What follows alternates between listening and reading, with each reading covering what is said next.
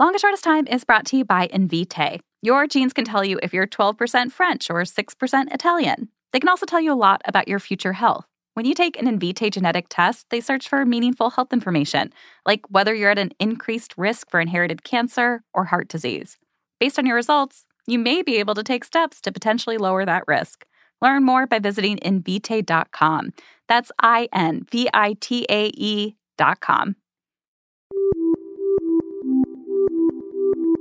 When you're a baby, your friends are chosen for you. You know, the kids you hang out with, they're the kids of your parents' friends.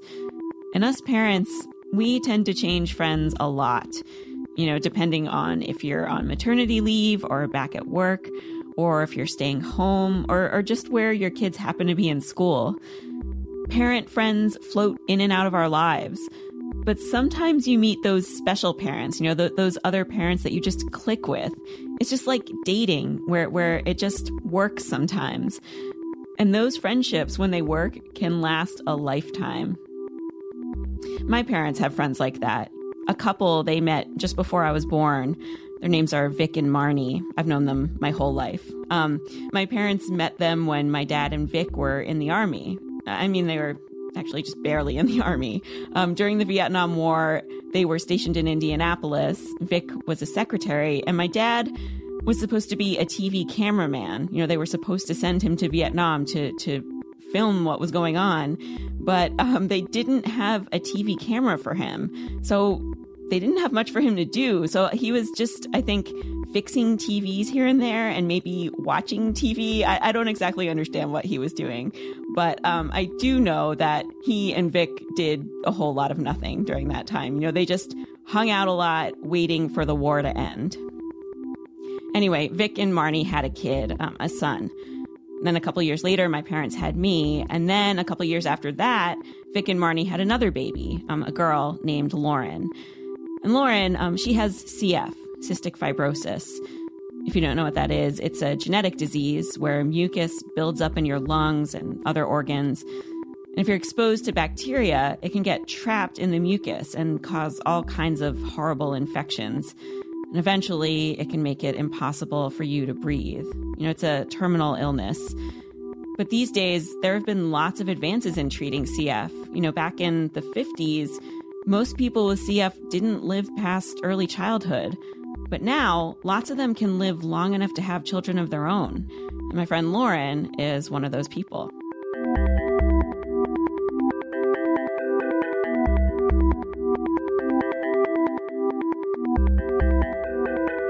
This is The Longest Shortest Time. I'm Hillary Frank.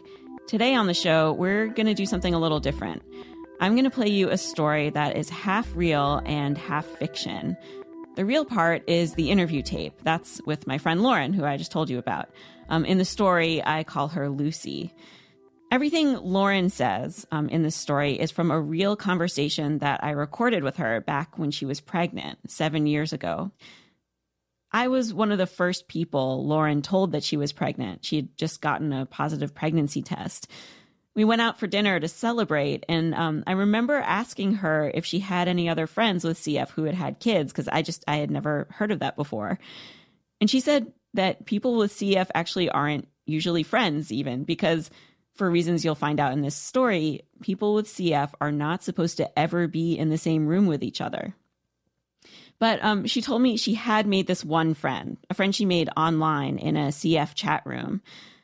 This woman, um, she had actually also gotten pregnant recently. So they were in the same boat. Um, and they kind of wound up being like instant best friends. But because they both had CF, they could never meet. And so their relationship was entirely online.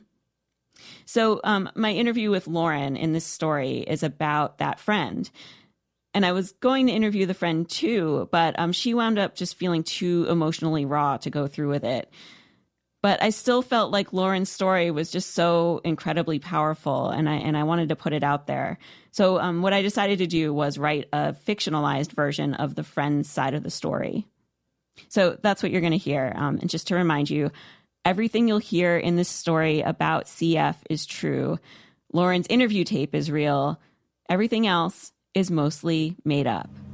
This is the very first speed I do.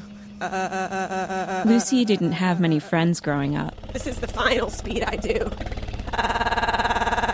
While other kids were running around, playing on their lawns, she was inside, getting her chest pounded on to clear mucus out of her lungs.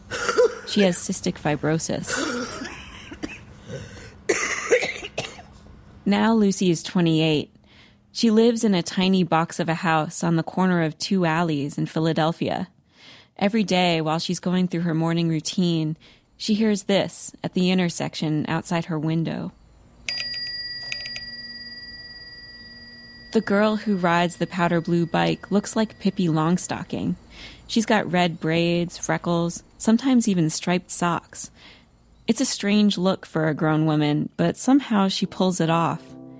Each time she passes, Lucy runs to the window. She wants to call out to the girl. She wants to grab her by the wrist and bring her inside for a hot cup of tea. This girl doesn't know it, but Lucy is the person she chats with online every night. That's more than I do with my closest friends.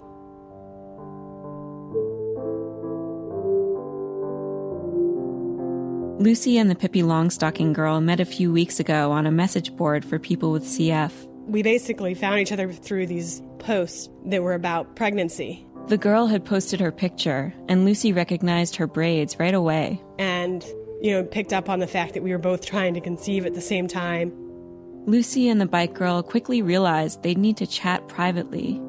Other people on the message board got judgmental of them, told them they should get their tubes tied.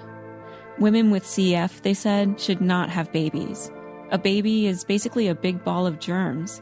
And what CF patient in their right mind would invite a big ball of germs into their house? Actually, this is pretty close to what Lucy's doctor said, too. He was like, Well, if you're really gonna, you know, do this, which I wish I could convince you not to, I guess now is better than later. And I remember, you know, coming home and crying and going for a run kind of just to prove prove him wrong or whatever that I was healthy and that I would be able to do this. That night, about an hour after Lucy heard the bell pass by her house, she went online and complained to the bike girl about her doctor. The bike girl couldn't believe it. This was almost word for word what her doctor had told her just a couple days ago. Nobody gets it, Lucy typed. Even my best friend said I was making the biggest mistake of my life. I hate your best friend, the bike girl typed back. Lucy didn't know how to respond to that. Her first instinct was to tell the bike girl not to judge Miranda. She didn't even know her. But she found herself typing the words, I do too. And then she just spilled her guts. She told the bike girl how her dad and Miranda's dad had been in the army together, how their mothers had seen the Beatles together, how when she and Miranda were girls, They'd concoct special shampoos from all the bottles in their bathroom cabinets, and how they'd once lost little chunks of hair because they didn't know what Nair was. But by high school, things had changed.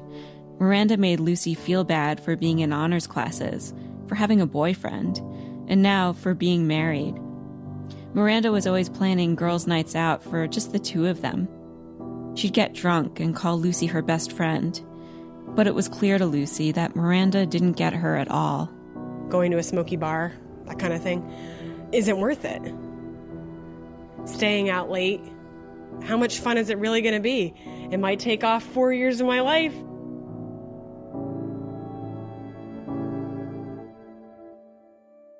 More with Lucy and the bike girl after this break.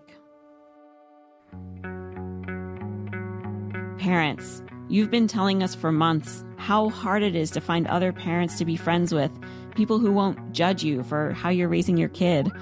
Well, listeners to this show have been making that easier. They've been starting meetups all over this country in their hometowns.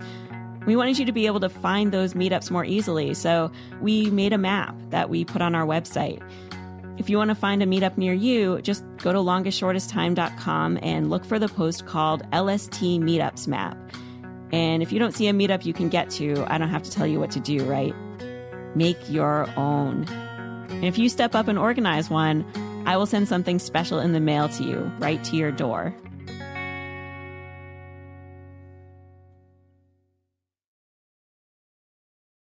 This is The Longest Shortest Time. I'm Hillary Frank. When we left off, Lucy was complaining about how her lifelong best friend Miranda didn't get her. I wish I could hug you, the bike girl typed. I wish we could just hang out, Lucy typed back, like real friends. I wish we could play Connect 4, the bike girl wrote. Yeah, Lucy answered, and give each other pedicures. Lucy had an urge to run down the street with nail polish, knock on the girl's door, and tell her they were neighbors. But she couldn't, because that type of proximity would be too dangerous. Online, we have signatures, and hers says that she has B. cepacia. B. cepacia is a type of bacteria that lives in soil and water and rotting onions. It's not harmful to most of us, but for people with CF, B. cepacia germs act as a superbug colonizing in their lungs. Colonizing means that you have it in your lungs forever. Like it is set up shop big time. And if one person with CF is colonizing B. cepacia, it's a bad idea for them to be around another person with CF. In fact, people with CF are never supposed to come within three feet of each other, even at the doctor's office. The fear is that I would inhale some of these germs or they would get on my hands and suddenly then you get you get sick. And it's it's especially viral because there are few antibiotics that work against it. Um, when you are diagnosed with having B. cepacia in your lungs, your life expectancy is cut in half.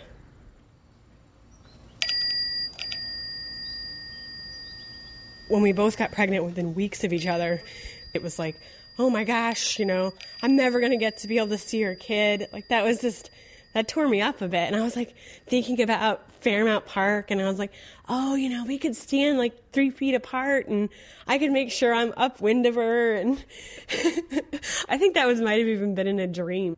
And I'm like, oh, well, you know, I can hold her kid and then she can touch my kid. But then I realized I'm like, yeah, this is not going to happen unless we both showed up in like hazmat suits or something. As Lucy's belly grew, she heard the bike bell less and less until finally it stopped entirely. She was still chatting with the bike girl most nights, but she felt desperate for more contact. She bought a onesie with a drawing of a peanut and wrapped it up to send to the bike girl, with no return address, of course. But she never sent the package. Because it's like, it's almost like anthrax.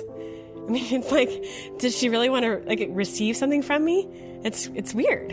I mean, I could have something that they haven't found yet, and I could have it, and she couldn't, and it's just not a good idea.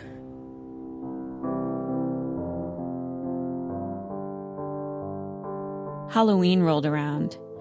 Lately, Lucy had been avoiding her kinda sorta best friend Miranda's phone calls, and the guilt was weighing on her. So when Miranda invited her to a costume party, she agreed to go.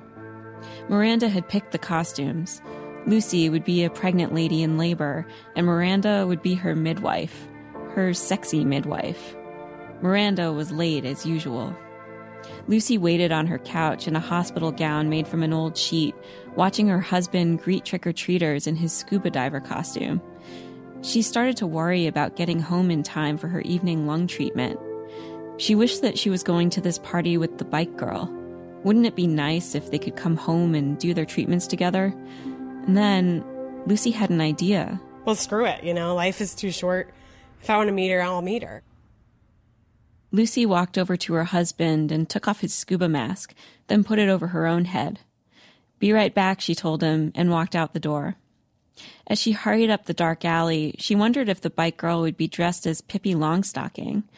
Was she Pippi every year? When she got to the bike girl's house, she stared at the buzzer. Her breaths were loud inside her mask. Her heart was beating in her brain. She felt something tugging at her sheet. She looked down and saw a little pack of superheroes crowded around her waist. You gonna ring it, lady? The Incredible Hulk asked her. Lucy jumped back and shook her head. She didn't even wait for the door to open before heading home. She squinted down the street and saw a scuba diver without his mask shrugging at his sexy midwife. The sexy midwife stomped her high heeled boots and pointed at her watch, then got in her car and drove off. Lucy smiled. In a way, she was glad she'd chickened out with the bike girl. things with her were so easy. Maybe meeting in person would just make them more complicated. I know we won't always be in touch like we are right now every day. If we can just keep in touch, though, I think it's going to be great. Because I think we have something unusual. That night, when the bike girl got online, Lucy was waiting by her computer with nail polish. She told the bike girl to go get some too. And they sat beside their chat screens, painting their toenails, one after the other.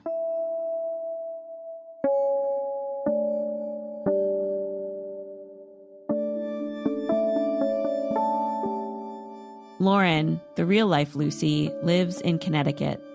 She tells me that her health declined for the first four years of her son's life, but she's stable now and enjoying motherhood. Her son wound up being born with cystic fibrosis, but he has so far been mostly asymptomatic. He is now seven years old and loves Greek mythology and mysteries. Lauren is still in touch with the real life bike girl who is now pregnant with her third child. If you're on the hunt for your best mama friend, we've got an event for you. I'm talking about speed dating for moms. This is going to be our first live event ever. I am so excited about it. It'll be at the Bell House in Brooklyn. There will be free drinks. I don't think I need to say anything else. Ticketing information will be coming soon, but for now, save the date. It's happening the evening of Wednesday, October 22nd. Stay on top of this event and more with our newsletter. You can sign up for that at our website. Today's story, Lucy and the Bike Girl, originally aired on This American Life and was edited by Julie Snyder. And before that, I produced a shorter version of the story for the Third Coast International Audio Festival's Short Docs competition. This podcast is a production of WNYC and The Longest Shortest Time. The show is produced by me, Hillary Frank, and Joanna Solotaroff. Jim Briggs is our engineer. Music in this story comes from Podington Bear. Our theme music is by the Batteries Duo. Special thanks to Chris Bannon and Alex Blumberg. Subscribe to our show on iTunes. I'll be back in two weeks at three o'clock in the morning. And as always, if you have a story of a surprising struggle in early parenthood that you'd like me to consider for this podcast, go to longestshortesttime.com and submit your story. I'm standing outside Smithsonian's National Museum of American History. Inside, there are like a trillion objects, and I have to go in there and find 10. So we open a drawer here, and there's Indiana Jones's jacket and Indiana Jones's whip. What is this? Now, Prince donated this guitar. I'm Aasif Mandvi, and I am lost at the Smithsonian. Where do I begin? This place is obviously full of fascinating stuff. Fonzie's jacket right? worn by Henry Winkler on Happy Days. There are 156 million objects in the Smithsonian's collections. Here are Muppets. These aren't just objects. They're pieces of America's self identity. I'm looking at a, a robe with the name Muhammad Ali. Only 10 episodes, only 10 objects. That's pretty amazing. Lost of the Smithsonian is out now. Subscribe now in Stitcher, Apple Podcasts, Spotify, or wherever you listen.